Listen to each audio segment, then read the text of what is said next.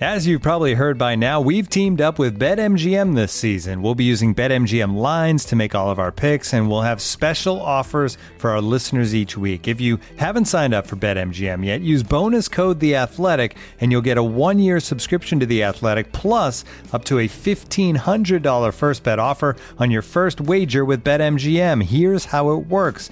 Download the BetMGM app and sign up using bonus code The Athletic. Make your first deposit of at least $10. Place your first bet on any game and claim your voucher for a one year subscription to The Athletic. See BetMGM.com for terms. U.S. promotional offers not available in D.C., Mississippi, New York, Nevada, Ontario, or Puerto Rico. Gambling problem? Call 1-800-GAMBLER. Available in the U.S. Call 877-8-HOPE-NY or text HOPE-NY 467-369 in New York. Call 1-800-NEXT-STEP in Arizona. 1-800-327-5050 in Massachusetts. 1-800-BETS-OFF in Iowa. 1-800-270-7117 for confidential help in Michigan. 1-800-981-0023 in Puerto Rico. First bet offer for new customers only in partnership with Kansas Crossing Casino and Hotel.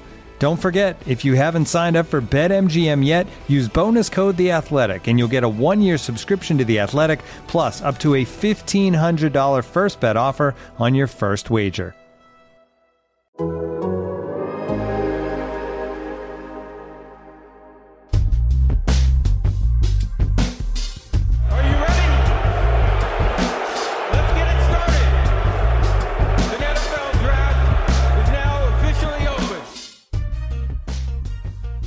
Welcome back to Prospects to Pros on the Athletic Podcast Network.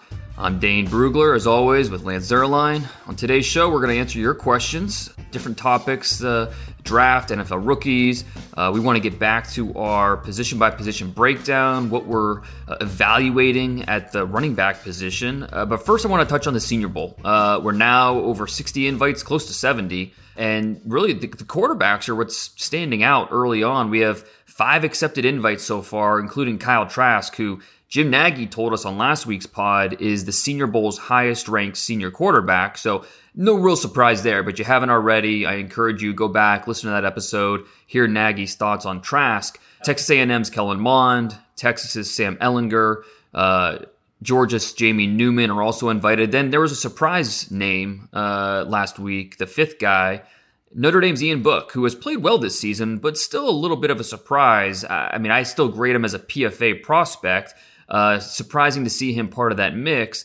And really, the moment that was announced, it kind of became clear that the Senior Bowl is probably going to take eight quarterbacks this year, which Nagy did later confirm. And the reason I say that is because they have to keep two spots open for Trevor Lawrence and Mac Jones, two juniors who are on track to get their degree, or Mac Jones already has his degree. Trevor Lawrence is on track to get his degree in December. So the chances of Trevor Lawrence playing is is very, very low. But you have to make him say no. You have to keep that spot open for him. So Lance, your thoughts on the quarterbacks who are confirmed, uh, at least at this point? Uh, you know, is there a certain quarterback that stands out for you?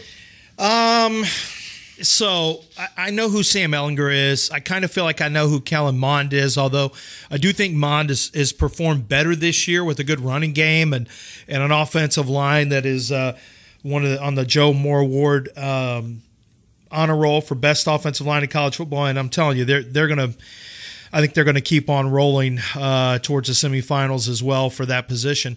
So I, I think Kellen Mond has played better, and he's got interesting size and athleticism combination. You and I talked about him in a much earlier podcast. Sam Ehlinger, eh, you know, I, I know who he is. I mean, he's Yeah. a tough guy. He's, he's got some limitations. Book is okay. I really, I could say Kyle Trask, but the fact is, I want to see Jamie Newman because to when I watch Jamie Newman's tape, and I've I've already written him up, but I, I want to see what he does in the Senior Bowl. You know, he doesn't work with great anticipation. I thought his arm was okay. He was not as great an athlete as I expected as a runner. He was more of a volume runner than he was an explosive uh, ball carrier, and I thought his decision making was was just okay as well. I feel like he, right now he's a developmental prospect, one of those like fourth round types. I, I typically I make it I call it a six zero Mm-hmm. a 6OD, which is developmental fourth round. And I need to see him more. He didn't play this year. I think this year would have been a big year for him. But if you just operate off tape, he, he's not a guy that I feel comfortable taking on day one or day two. So I really want to see what he does in the Senior Bowl to maybe convince people that he is that guy, that the physical traits, you know, you you can bank on the traits because he is a projectable talent. So I would say of all the quarterbacks, he's the one that I'm most intrigued by moving forward. Yeah, I know. That's I agree, and it's going to be a big week for him after he chose to opt out. Uh, you know, last year in the in the ACC at Wake Forest, uh, you know, he finished second in that conference in you know total offense and total touchdowns. Uh, had a pretty nice year that kind of you know grabbed attention, setting up his senior season. But of course, uh, we just we don't have that, and, and so you know he's he's a guy that when you watch him, he he avoids the that you know that killer bad decision, and he seems to make plays when they present themselves.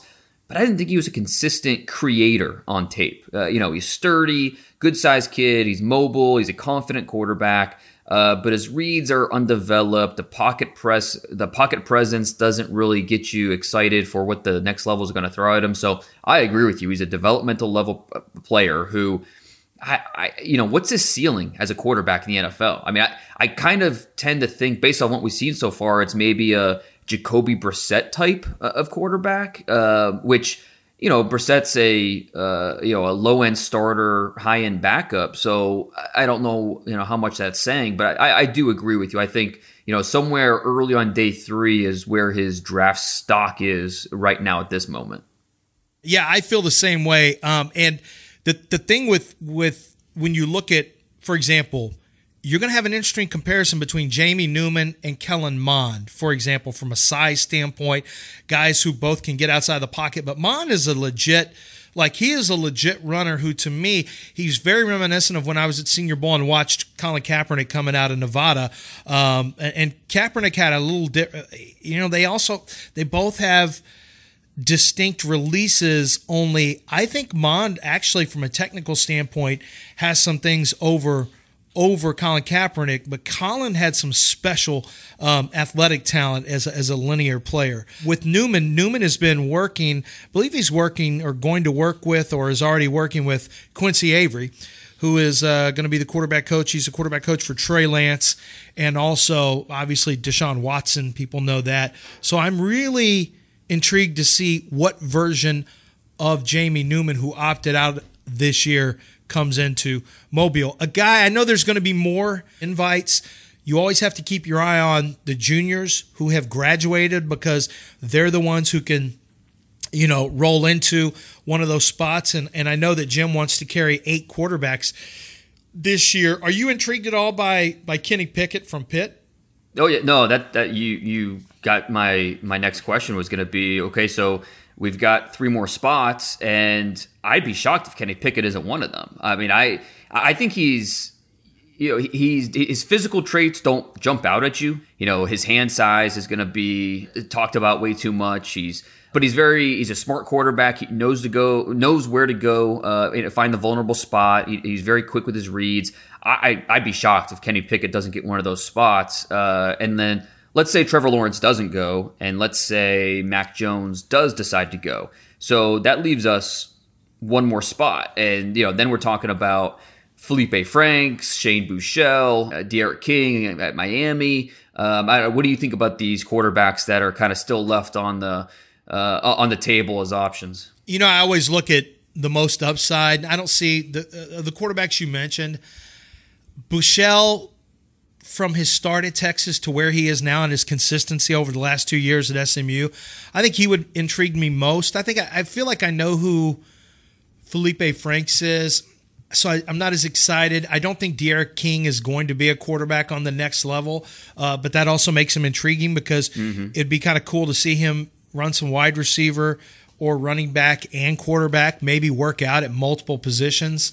Charlie Brewer is okay you know, there's a kid out of Liberty who's a redshirt junior. I don't know about his status for graduation, but Malik Willis, who had come from Auburn, put has put up some pretty decent numbers for a uh, a Liberty team. That you know, he's I just I think he could be uh, a very interesting um, a very interesting potential guy. He's a run pass quarterback, so he might be somebody to keep an eye on if he if he does indeed graduate as a redshirt Jr. So those are some names to to to keep an eye on. I, am not excited about the back end, but I'm pretty much never excited about the back end quarterback prospects at the Senior Bowl, but I would Right. say there's a little bit more here from a name brand standpoint. And I do think if I had to pick one, um, it would probably be Buechele because he has had two strong years and he is a former University of Texas uh, uh, prospect who, you know,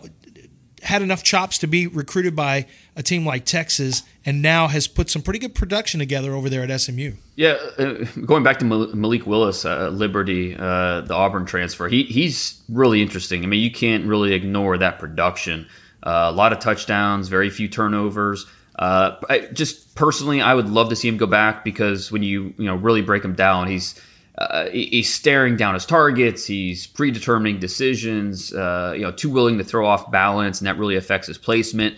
But man, he's exciting. He's fun. Uh, you see that poised athleticism. He's a decently built player, so he can run through arm tackles and uh, create with his legs. Uh, and I mean, that's really what gets you excited is just that dual threat ability. But he's got decent zip on his throws where he can push the ball too. So uh, there, he's a lot of fun. No question about the talent. Just uh, hopefully, I, I just I really like to see him get another year of, of seasoning at the college level before uh, he's thrown to the wolves in the NFL. Uh, one more question for you on the Senior Bowl, and you know, like I mentioned, we're almost to seventy confirmed invites of the guys who are have been invited uh, so far. Is there an invite for you that really has you excited? I'll, I'll give you my guy first. I to me, I think it's Kadarius Toney of Florida. That that's who I. Uh, I'm really excited to see. He's a special athlete. He's so elusive. Uh, He's I so mean, his explosive. his joints are rubber. I, I mean, it just it's crazy how he's able to move the way he is. Uh, that start stop, that suddenness that he brings. Um, but you know, his routes are going to be put under a microscope in those one on ones. He's at Florida. He's more of a gadget player. When he is asked to run downfield routes, you see, you know, way too many steps. He's wild. I he still gets open because just his natural explosiveness, but uh, you really want to see him rein it in a little bit, be a little more controlled with what he's doing. So can't wait to see that. And even though we don't get to see the interview process, that's going to be crucial for Toney's evaluation down there in Mobile. Uh, it's he's a little complicated with his off field. Teams are going to be focusing on uh, their efforts to really figure him out. So, uh, what about you, Lance? Who is someone that you just can't wait to see down there in Mobile? Well, there's there's really two. Um, I don't know if I should cheat your question at all because I'll tell you what I'll do. I'll mention one, Nico Collins. Yeah. Because I just I feel like he's somewhere in that N'Keal Harry blend that you're not sure that he can get separation, but he is going to test well. Um, he's going to run faster than you think he plays the same way N'Keal Harry did. It's just you're worried about separation, but he's great at contested catches. Mike, my comp is N'Keal Harry because I, feel like he's got some of the I feel like he's got some of the same characteristics where he relies on contested catches because he's big, strong, and able to do it. The guy that I'm really excited about though is Spencer Brown for Northern Iowa. He's right tackle. He's a former tight end. He's he came into school or out of high school. He was about 215 pounds. Um, Northern Iowa decided to offer him based on they kind of eyeballed his frame. I'm I'm working on a uh, I'm actually working with the former analytics director for the Tampa Bay Bucks, uh, Tyler Oberly, and we're working on a program and we're we're talking to different colleges because Tyler can take measurements, body type measurements, wrist, knee, height, weight, um, uh, um, your wingspan, and he can project. He's got he's got data where he can project what your frame type is going to be, which is invaluable when you're talking about a 15, 16, 17 year old guys who are late bloomers or, you know, who are going to grow into their frames. And I bring that up because, you know, all these colleges are extremely excited about this stuff that we're doing and really mainly Tyler's doing. But that's the way that they found they just use the old eyeball test. He had a coach Right. come in and basically just kind of eyeball his frame and said, "Yeah, you know, he's got thicker legs, he's got this, that, and the other. He's broader shoulders. I think he can carry more weight." So they brought him in. He's hundred pounds heavier now than he was in high school. He they brought him as a tight end. He became a tackle. Dane, you've watched him. He's mm-hmm. extremely athletic. When you watch him, it's hard not to see some semblance of Lane Johnson when he was a junior uh, at Oklahoma because you say, well, you know, he needs to get stronger. Spencer Brown is one of the most physical finishers of anybody that I've watched on tape for a while. Like, he looks to absolutely bury and embarrass you. He's very strong, but he's also six eight plus. So he's got a high center of gravity. So there are going to be some issues. Even he's a bender. So he still gets his pad level dropped, but it's still going to be, you know, there's still going to be players who play under him. So it, it will be a little hit or miss, but I just see some things athletically that I'm very excited about. He's very, very tough. I think he's going to have about 35 inch arms, and so there's a lot of re. And I think he's capable of playing left tackle. If if Jedrick could do it, move from right to left. I think that from an athletic standpoint, I have no doubt that Spencer Brown from Northern Iowa can play. And the cool thing about Spencer, I think, and one of the scouts told me that he loves the fact that he had a chance to transfer out as a graduate transfer, and you know, go go play somewhere else, get in the portal. And he said, no, this mm-hmm. is the only team that offered me, and I'm loyal to Northern Iowa, and I'm not leaving Northern Iowa. And I thought that was really cool. Yeah, no, I agree. And, and Brown is it, he's really interesting. He he played eight man football in high school, and he uh, he was a, a five sport standout. So I mean, he just he wasn't uh, you know groomed to be a football player, uh, and especially an offensive lineman. But shot put, discus, and wrestling. Yeah. That, those are the big three for offensive line coaches. They love those three.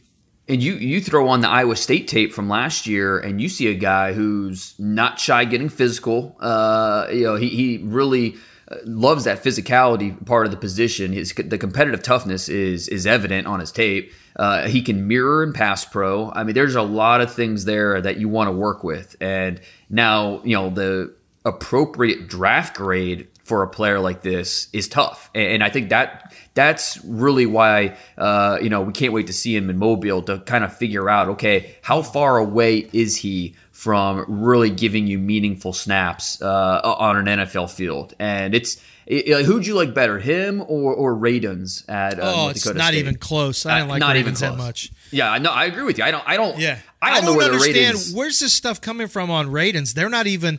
I was expecting to see them both on the same level. Radunz no. is a tough.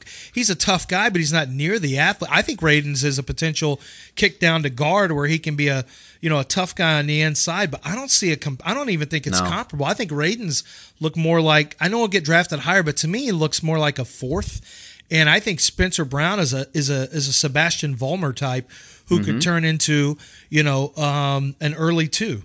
And you know yeah. you never and if he has a great senior bowl, he didn't play this year. If his body type because he's he's also really well built, like lean muscle mass wears 320 exceptionally well. I'm telling you, I think he's the guy that's going to get hot in this process. I really do. And it wouldn't shock me if he ended up with a push into the first, but I, I think top 50 is a lock for a guy like Spencer Brown with his length and athleticism and toughness. Um, as long as you think he can play with the anchor strength necessary, um, I absolutely think that, and now he's better on the move you know he's better right. on the move than as an inline blocker. But uh, I don't think it's even I don't think it's close between Radunz versus Brown. No, I, I don't either. I, I, is not a top 100 lock, uh, where Brown I think is. I I graded him as a late two, early three. Uh, along with like Teven Jenkins from Oklahoma State, you know, just he, he's he's one of the top five offensive tackles, senior offensive tackles, I should say, uh, but yeah, there's there's a lot of foundation traits there that you want to work with and you want to really coach up. And the Senior Bowl will be big. The one big thing that really bothered me with Spencer Brown's tape is he's just a little too reactionary. Uh, you know, he allows pass rushers to set things up, and then he tries to react. And a lot of times at the FCS level, he can get away with that. But uh, uh you know, it'll be a much different discussion uh, against NFL level pass rushers. So it's something where he needs to play out more in front. Um, and that's something that a guy like Rashawn Slater at Northwestern does so well, and why I think he's a tackle is because he stays out in front. He engages, uh, you know, that that first contact, and he wins early. So that's something that I think Spencer Brown needs to work on uh, as well, and something that you know he, uh, he's working with Joe Staley a little bit um, as he prepares for uh, the Senior Bowl and the, and the combine and the pre-draft process. So uh, you know, really eager to see you know what he looks like because we just we haven't seen him in a while. So that's that that's a great pick. Uh, Spencer Brown is a, is a player who has a ton of ability, and I, I think you're right. He could end up being a, a, a, riser when it's all said and done when we're uh, leaving the Senior Bowl this year. So yeah, big, long, athletic, and and my my grade on him right now is a six point three six, and on my draft on my draft grade a six three six is possesses a talent to become a dependable starter within the first couple seasons. Should be an immediate contributor for any team he joins. I could see him getting an early start at a at a tackle spot or being shuffled into a you know while he learns because he didn't play football this year. So yeah. you know being shuffled into a swing tackle position, but a a six three is a plus starter in the league. So I really I feel very good about him. Now Rashawn Slater, I've got a six point seven one. I think he steps in as a starter immediately day one. And he is so far of the guys I've written up, which is not a ton, but I've got final write ups. Uh, Micah Parsons is my top guy up to this point, and Rashawn Slater is two. So that's kind of you know how I'm looking at, at that. Yeah, no, I, I agree. Right, Rashawn Slater, he was OT two for me behind Sewell uh, in the summer, and even though he hasn't played this year, I mean nothing's changed. I mean Slater Sewell, is Sewell's probably going to be. I, have watched enough Sewell to know what right. he is. He's got dumb explosiveness into blocks, like pulverizes people. But I'm saving him because I'm headed up to uh, see my parents for Thanksgiving. So I'm bringing all the Sewell tape I have, and my dad, whether he likes it oh, or not, is watching. I'm going to watch a lot of Penei Sewell with him, and where we did that with Tristan Wirfs last last year, and I'm going to do the same thing with Penei Sewell this year. Okay, well, we have our uh, topic for next week's podcast. Yeah, we do. Uh, we do. I can get them on. I've, I've, got a. If you want to talk, you know, Penei and offensive line stuff, I know a guy.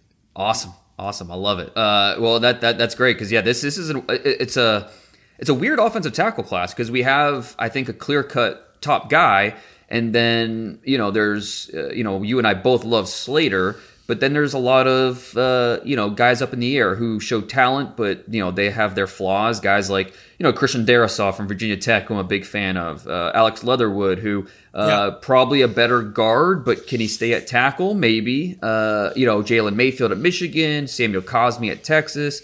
Uh, you know, Eichenberg has played well for Notre Dame. Yeah, we so have some depth. I mean, there's some depth yeah, in this yeah. year's class. It, well, it's it's it's kind of the opposite of last year, where last year we had five guys go in the top twenty. You know, these these big time talents, and you know, then the depth really kind of fell off. Where this year we might only have one go in the top fifteen, uh, one tackle go in the top fifteen, but then there's some pretty intriguing guys in the back half of round one into rounds two, and then maybe even into round three. So the tackle class, uh, with, with especially with these juniors come out, guys like you know Abe Lucas uh, at Washington State, and you know Cosmi and those guys. So it's it really is an interesting group of tackles uh, just outside of the top fifteen picks. Walker has Walker Little. He hasn't accepted, or has he been offered? Has he accepted by any chance? Uh, he has been offered. Um, he needs to accept. I mean, I think he's oh, crazy oh, he, not to go to the Senior Bowl, and uh, we just haven't see, we haven't seen him. And if, if, he doesn't go, long. then it's going to look like he's avoiding the Senior Bowl. Absolutely, and uh, I mean, he's got smart people around him. He's a smart guy himself. Uh, you know, he he needs to he needs to show that a he's healthy. You know, he had the knee injury last year and you know being able to go to Mobile and show that he can move around. He's you know there's no rust, there's no uh, you know lingering effects of that knee injury, um, and then just to show where he's improved. Uh, you know, go out there and compete. So hopefully. In a, and especially in a class like this, where it's a competitive group, there's it's going to be the littlest things that might uh, that teams might use to stack these guys on their board. Walker Little has plenty to gain by going down there to Mobile and competing. Oh, without question. I mean, and did you you? I know you graded him. Did you? uh What did you give him based off of what you just the 2000 the brief 2019 stuff and then the 2018 tape? Yeah, I gave him a, a six two three, which would be a third rounder. Yeah. Um, a prospect with some limiting factors who should become a good NFL backup and may become an eventual starter. When you have a six three, I consider you an eventual starter. A six one could be a good backup. Um, I do look I watched one game in 19 because that's all he had, one game in 19. He looked a little bit stronger, but for me, and I had a disagreement with uh, um, a league personnel guy, but I feel like I'm right on this one. He's got I think he's got to get stronger. You see, when you know the ability to press somebody off your edge when a defensive end gets in let's say you're slow with your hands and he's mm-hmm. trying to turn the corner and he gets into you and your arms are there by your side and you got your hands on him that ability to bench press him off to press and extend a player off is how you redirect a rusher a rusher may win the first phase of the battle but you need to win but but you know the blocker needs to take over in the second phase and either anchor if an anchor is necessary or extend and redirect the blocker. And that's something that I really haven't seen from Walker Little in 18 tape and the one game in 19. It's my biggest concern is his natural core strength. How strong is he? Is he strong enough to keep a strong player from running right down the middle of him? Um, there's lots of things I like. I love the way he moves from a lateral standpoint, and uh, you know he's he's fairly technically sound but you have to be strong enough. You just have to. It's a non-starter. So strong enough. You don't have to be strong, but you got to be strong enough. And I need to see that because right now I can't put him any higher than a third round grade for me. Mm-hmm. Um, if I'm picking a, a, football team, if Ezra Cleveland goes in the third, there's really no reason I put Walker Little any better than that. Yeah, no, it is a player who could really gain uh, some momentum at the Senior Bowl, help his bank account uh, hopefully he, he decides to go. So uh, so I put out a question on or a, a, call on Twitter to give us some questions. Got a lot of good ones. So appreciate everybody that uh, responded to that. Won't be able to get to all of them, obviously, but uh, starting out here uh, from at Colts with Grant Julian Blackmon, who you know we've we've touched on this year.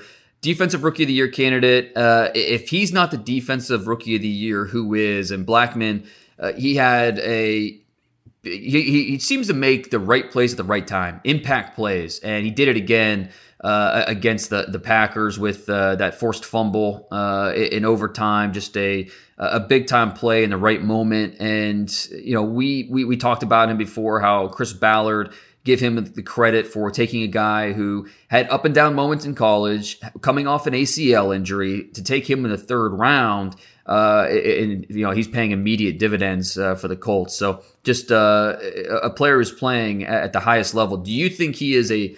Uh, I mean, he is a legitimate defensive rookie of the year candidate. Do you think he's uh, you know the favorite right now? Do you think he's top three? Uh, you know, how do you kind of stack it? Because really, to be honest, you know, offense is is one thing. You know, Joe Burrow, who unfortunately is out now with the knee injury, but Justin Herbert's been outstanding. Uh, you know, the the wide receivers have been ridiculous. The offensive tackles deserve uh, rookie of the year love. Uh, but on defense, we really haven't had. No. You, you know, Chase Young's been great when he's in there, and I think he he's in that discussion. But the defense, the defensive rookies really haven't really brought this brought the same uh, impact plays as maybe some of the offensive guys. Yeah, I would say um, right now, and actually it's fairly bunched up. You know, I think Patrick Queen, because he's going to have the production, right. has has a natural advantage. But his team's not playing great right now. Patrick Queen, uh, Patrick Queen, Chase Young, but you know, from a defensive standpoint Jeremy Chinn, Antoine Winfield, and Julian Blackmon. You look at these teams. Now Chinn is not on a winning team. That hurts his that hurts his, you know, his his chances, even though he's going to put some numbers up. But Antoine Winfield is going to play on a winning team, a, a playoff team. And Julian Blackmon, you know, the ability to come back from his injury and play at a high level is for a good defense is really um, really impressive. And I've seen the odds on it. The latest odds are something like plus 700, which would make him a 7 to 1 underdog. That's great value if you just want to look at it from a handicapping standpoint because he is he is going to continue to play. He is going to continue to make his mark. And while he may not stack up the tackles like Patrick Queen does, you'd be hard pressed to find somebody who doesn't think that eh, Julian Blackmon is making as many or more impact plays where he's popping during games. He's flashing during games. And so, uh, yeah, I think you're. Uh, I think when it's all said and done, Blackmon will be one of the top three, and Chase Young may not even be a top three guy if he doesn't stay on the field and become more productive.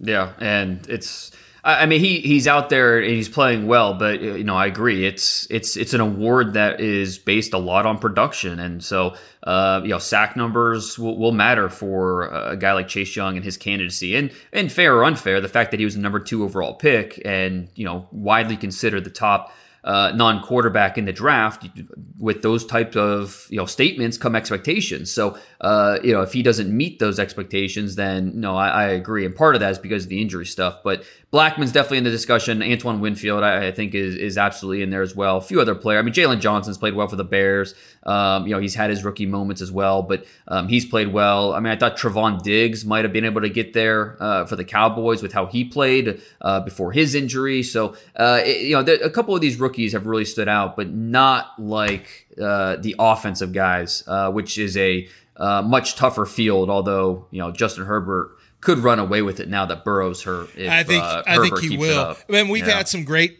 wide receiver years without question, mm-hmm. and like you said, you know, frankly, Herbert's probably going to hit thirty touchdowns. Which is going to lock him, which is going to lock him in to break the record. And look, he's been fantastic. He's yeah. he's exceeded everybody's expectation of him early in his career. He doesn't the game doesn't look too big for him. He looks like a leader. He's he's been very consistent from a production standpoint. I do think that this year, I, I, do think that the offensive lineman deserves some credit, specifically Tristan Wirfs. I do think that you know if you if they really if they really were honest about rookie of the year and how guys have played. For example, I'm looking right now at the top five, and it looks like this: Herbert's the favorite, followed by Burrow, followed by Tua, then Justin Jefferson, then Clay, Chase Claypool. Now yeah. Claypool and Jefferson, a hundred. Claypool's got ten touchdowns now. In, in ten games, yeah. He's got ten touchdowns in ten games. Yeah. So Claypool deserves a ton of credit and love, and should be up there. Justin Jefferson should be up there. This is it's way too early for Tua to be. I mean, honestly, Chase Claypool, Justin Jefferson, uh, Joe Burrow, Justin Herbert, and probably Tristan Wirfs deserve to be your top five. And you know, it's hey, it's you, you have Edwards-Helaire has had a, a nice year. Mm-hmm. Um, Harrison Looked Bryant has night. had a, a, nice year. You know, there's there's been some Jedrick guys. Wills. Je- Jedrick Wills has had a, a really solid year. So, um, yeah, it's it was a it's been a good rookie class. The year of quarter. I asked you this earlier in the year. Will this go down? And you said offensive line, and I said offensive or tackle. Yeah. Will this be known as the tackle draft or the quarterback draft? I'm not so sure anymore. Previously, yeah. I said the tackle draft, but man, I didn't expect Burrow to do this. Uh, I'm yeah. sorry, not Burrow. I didn't expect Herbert to do this. Yeah, and you know, uh, Jim Nagy made an interesting point uh, about this upcoming class of quarterbacks uh, because what guys like Herbert and Tua and Burrow are doing are they're setting expectations for what an early top 10 quarterback should look like. And whether that's fair or not, perception is reality. And so, you know, can Justin Fields come in and do what Justin Herbert's doing? Can uh, Zach Wilson come in and do that? I mean, it, it's it's it's a really interesting uh, dynamic when we have this rookie class of quarterbacks that's playing so well so early, and then a, a, a upcoming class of quarterbacks that is getting a lot of hype uh, for the amount of talent. You know, we could have four going in the top 10, top 12. Uh, but how, you know, and, and, then comparing the two, it's a really interesting dynamic that, um, you know, I, I, think you're right. I think this is, uh, you know, at first looked like going to be a, a tackle or a, a, group known for the tackles, but it's skewing hard towards the quarterbacks. Yeah, it really is. And, uh, hey, that's fine. I mean, this is the yeah. first time that we've had. This is when you look at Fields and Trevor Lawrence and you know some of the guys coming out this year and what's to come. It's hard not to be excited as as a, a football fan because I get to watch the transition of college to pro, and we all do. But when you look at how deep uh, the quarterback positions are getting, like there's not as you really go through and look at teams that need quarterbacks I never thought I would say this this fast, but Philadelphia needs a quarterback. I mean, yeah. I don't know what has happened to Carson Wentz. Let me ask you. I had somebody ask me. It's kind of off script here, but um, I had somebody text me today. I was doing my radio show this morning, and they said, "Does Carson Wentz's regression hurt Trey Lance?" And the obvious sentiment is North Dakota State quarterback, North Dakota State quarterback. Now, right off the bat, I say no because he came out Wentz came out playing really well. His second year, he was like 33 touchdowns, seven interceptions. Right. He was really, really good. I don't even recognize the guy I see on the field anymore. This looks like somebody who's, you know, a clock struck midnight and the carriage turned into a pumpkin. I don't even. Hmm. I don't even recognize Carson Palm or Carson Wentz anymore. However, is it crazy?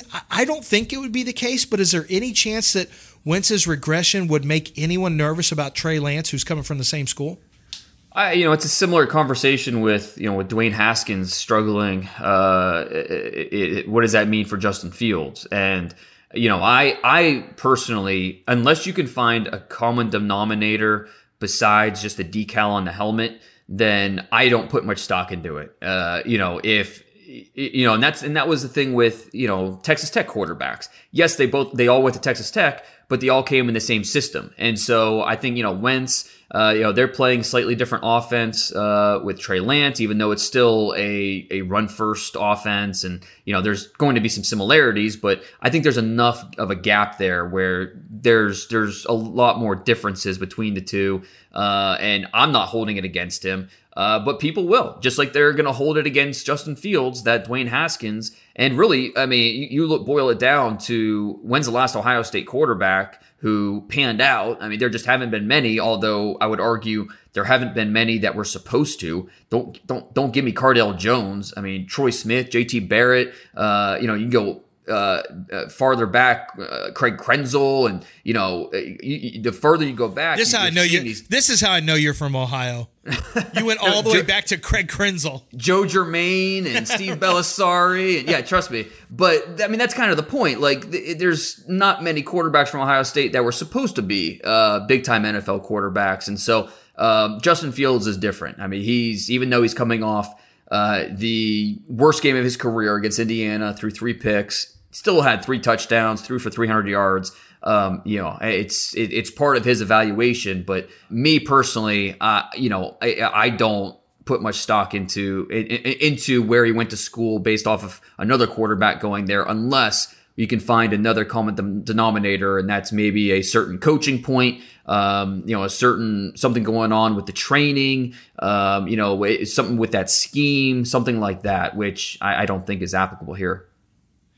Yeah, I'm, I'm with you. I don't typically now from a scheme standpoint. If you see scheme scheme, I talked to his uh, I talked to the quarterback coach um, and passing game coordinator over at North Dakota State, and we talked about what um, you know. We talked about where um, Trey Lance is relative to when Carson Wentz was there. Um, but you know, one of the things he said was this kid is exceptionally intelligent when it comes to football IQ, um, really lives in the film room. They do something where, and I've got it written up here, so I want to make sure I get it right. On Tuesdays, he studies, on Mondays, they, he studies opponents' personnel groupings defensively. On Tuesday, he studies his opponents' third downs and what they like to do on third downs uh, from a pressure standpoint. On Thursdays, they work on two minute offense and how to attack the two minute offense. Uh, this is just this is just on tape, and then on Fridays he does his own uh, cut up of uh, red zone stuff as well. So, and I'm talking about the the cut up is the quarterback room does that. So this is a this is a player in Trey Lance, and you know you want to talk about system. They do a lot more full field reads over North Dakota State. If anything, they allow you to operate. He sets all his own protections. What I'm trying to tell you is don't look at Carson Wentz. Trey Lance is going to be more ready for the mental part of the NFL game than most of the prospects who will be in this year's draft at quarterback position. That's what hmm. I'm trying to tell you. And he's at North Dakota State. Most guys do not prepare like this. And he's already preparing like a pro. Very, very interesting. And that's something that will show uh, at the combine, uh, you know, in the interview process when they really, you know, get into the X's and O's part of it with concepts and you know what he's seeing in terms of reading defenses and setting protections and things like that. And uh, it's it's such a you know an interesting dynamic for him because he's not on the field, but he's still maximizing his time in terms of developing and growing. And you still have to execute on the field, but still, that's uh, that's that's really really interesting uh, with, with, Lance and something that uh, will uh, undoubtedly help him in terms of the draft process. And you know, we'll have to kind of wait and see what it means for his NFL future. Looking for an assist with your credit card, but can't get a hold of anyone? Luckily, with 24 7 US based live customer service from Discover, Everyone has the option to talk to a real person anytime, day or night. Yep, you heard that right. You can talk to a real human in customer service at any time. Sounds like a real game changer if you ask us.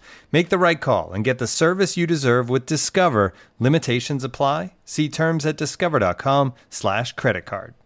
Uh, okay, moving on here for the next uh, a, couple more questions here.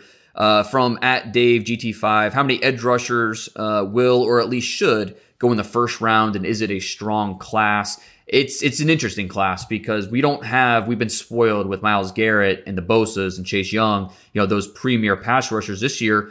We might not have a top ten pass rusher. Uh, I don't think any of these guys are locked to go in the top ten but we've got some interesting players in the first round. A guy like Kwity Paye out of Michigan, who, um, you know, there's if he tests like he's supposed to, he's going to go somewhere in the top 20. Um, there, there's plenty to like about him. Uh, Rousseau from Miami, we, have talked about before, who uh, was so dynamic last year, but you know, he did a lot of a lot of his production came from uh, lining up inside, and he's just has so little experience at the position, and you know that could be looked at as a strength or a weakness because he still has a ways to go before he can reach a ceiling. Uh, Jayson Oweh's just about as talented as as anybody uh, in the country, just still putting it all together. Uh, Joseph Ossai from Texas, you just wind him up and let him go, and uh, you know, good luck slowing him down. He's just never quits fighting and uh, scratching, crawling to the pocket. Uh, Azeez Ojulari from Georgia is one of my favorites. Who um, another guy who's still young and still figuring things out, but the natural athleticism could get him in the first round. It's it's a really interesting group of ta- or of, of edge rushers who don't necessarily have the proven resume, but there's there's traits that you can point to and say, okay, that's why this one's my favorite. Yeah, I'm curious. Do you see um, do you see any similarities, not just in terms of stature, because I do think that. I mean, I'm, I'm already on the record as saying I think Kwity Paye with his with his stature and his strength and mm-hmm. his frame, I think he might be an interesting um, reduced rusher on the next level where he can just use his quickness, quickness and explosiveness uh, to be an interior rusher. It's, not going to surprise me if he can carry 285 pounds that looks good on his frame. But when you see his size and the way he comes off the ball, uh, you know, I can't help but. Um, I can't help but uh, a little bit see, and they're different body. They're they're similar he's not as big, but Josh Uche, you know, the way he's built so low to the ground and he plays like that. Kwity Paye kind of play, plays like that. They're just different. They're different sizes of the same type of rusher. I think the middle round offers some really interesting. Uh, uh you know, Rashed from Oregon State, I think is he hasn't got he hasn't gotten off the mark yet, uh, but I think he could. He's coming off a 14 sack season. Joe Tryon, who opted out. Um, but from Washington, I think is a is a high energy rusher to keep your eye on. Um, a Senior Bowl uh, invite is Shaka Toney, who he's not consistent. Did you like him? You know, I didn't love him last year, and I wrote him up. But what I said, let me pull up what I said because I thought he might be coming out. He has a great first step. Uh, that that might be what I like most about him. But yeah, I, I, I don't know. He, he's a guy who he's undersized and you know he just he doesn't play with consistent power in his no. rush, and that that really bothers me. I don't see the urgency. I don't see the the finish. Um, I gave him a six one, which is more of a a quality backup. I said smooth and athletic with ability to burn and bend the edge. He's explosive get off with good forward lean, maintains rush speed beyond the arc. While he's dangerous around the edge, he lacks play strength to convert inside counters and speed to power charges. Slippery with his ability to work around blockers at the point of attack, but he may not be strong enough to take uh, or tough enough to be trusted with early down duties. And what I'm telling you by throwing these things out here is I don't trust him to stop the NFL run. So now mm-hmm. we're dealing with the designated pass rusher. Because right. if he's not big and tough and strong enough to play the run on, or when I say he can't, he may not be able to play the early downs, that means we're talking about a DPR designated yep. pass rusher. And once Agreed. you start talking DPRs, you better really be special to get drafted like in a second round, first, second round. Um, like the Bruce Irvin types when he came out, he was just such a freak athlete. For Toney, I see him more as uh, I saw him more as a middle round pick. Agree. Yeah, same thing here. Um, he's speed reliant rusher who just when he tries to use power, it just stalls out too quickly. So uh, I'm with you. And there's there's other guys in this class, you know, like Rashad Weaver from Pitt, who I yeah. really like. Uh, you know, I think he's somewhere in the top 75 discussion.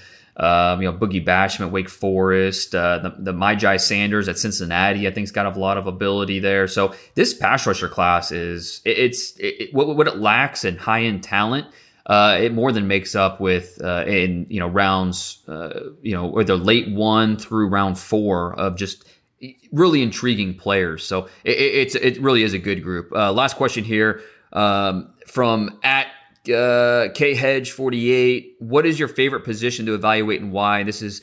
Uh, a great segue into the final topic here we'll touch on. We wanted to talk about scouting the running back position, which I know is your favorite position to evaluate. Why is that?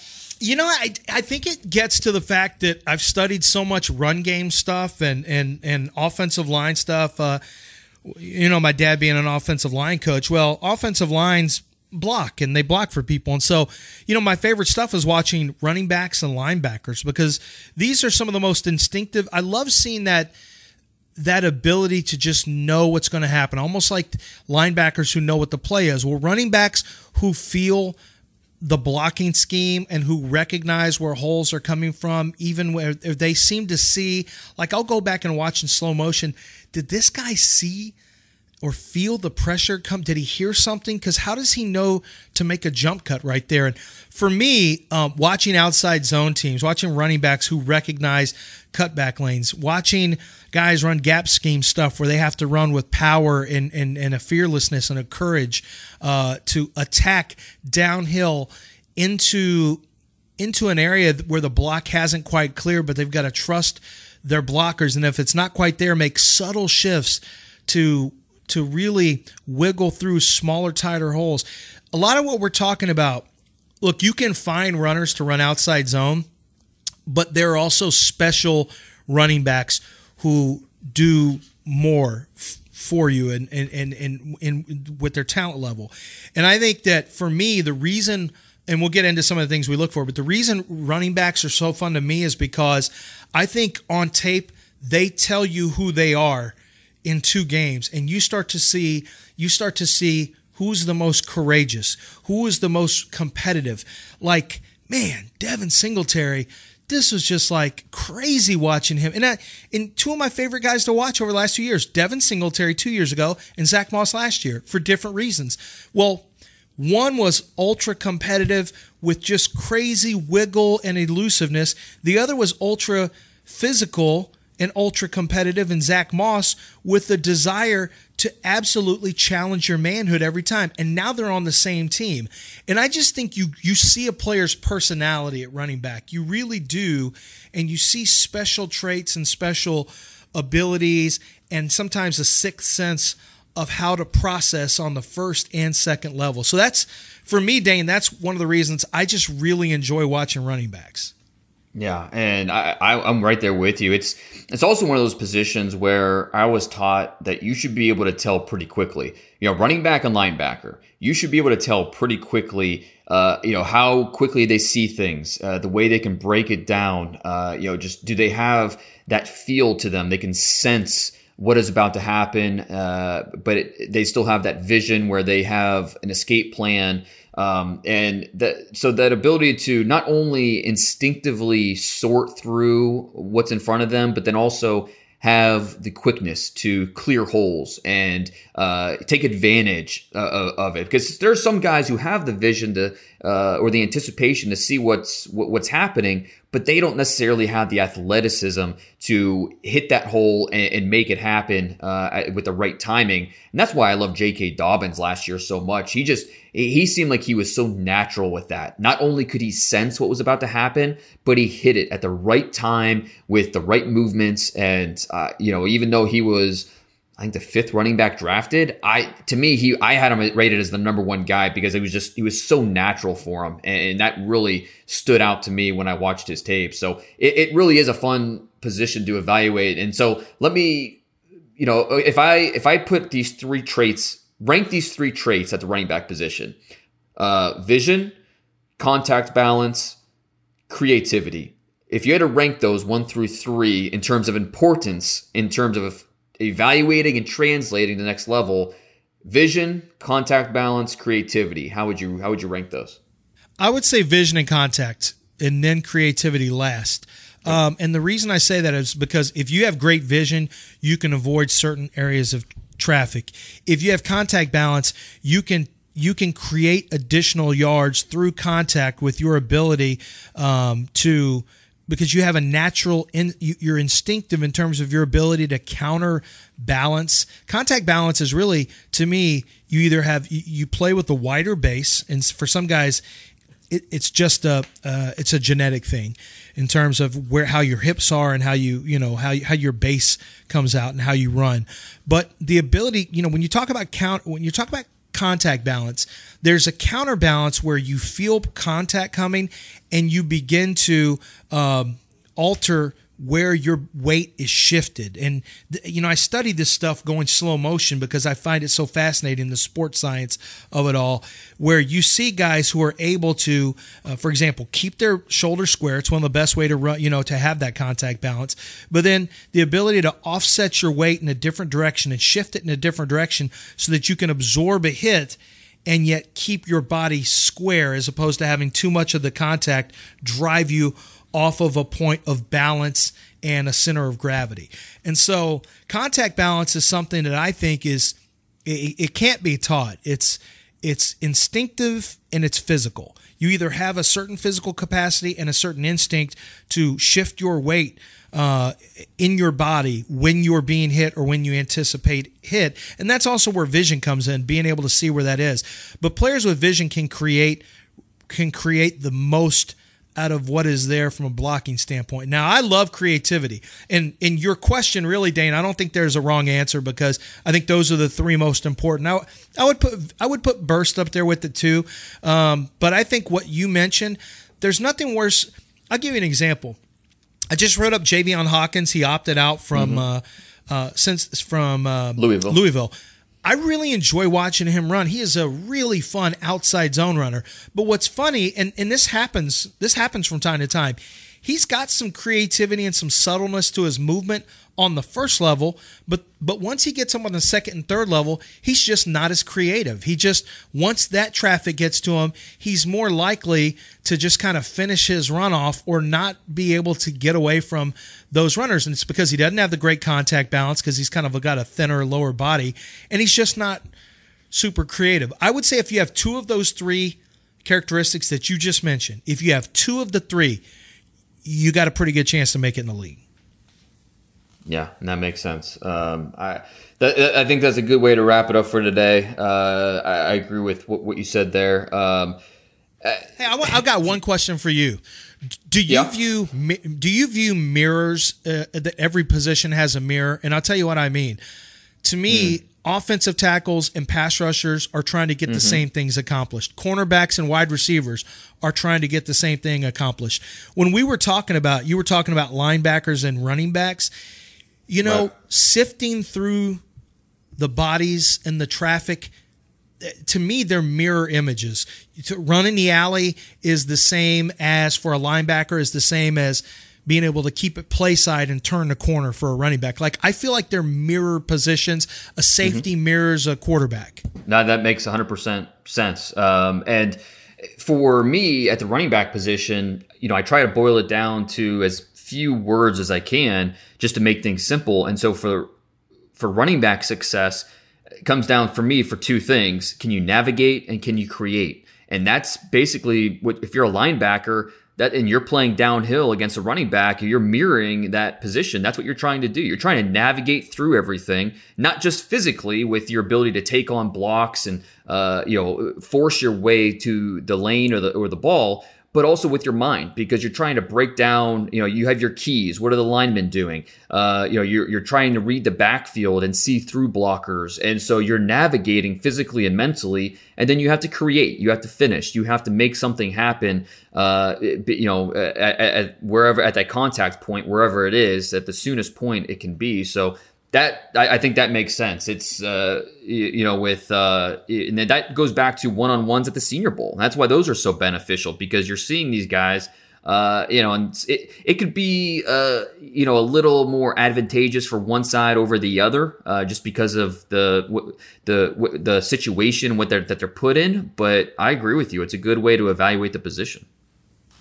Yep. Well, it's been a good talk today. I really love um, I really love breaking down these positions with you because we I know we see them similarly, but I always like you know I had. Uh, I had a running back coach who once told me, Lance, and this is a long time running back coach, and this is some great advice that um, I'm sure you know, and I'm going to throw it out there for listeners who like to evaluate.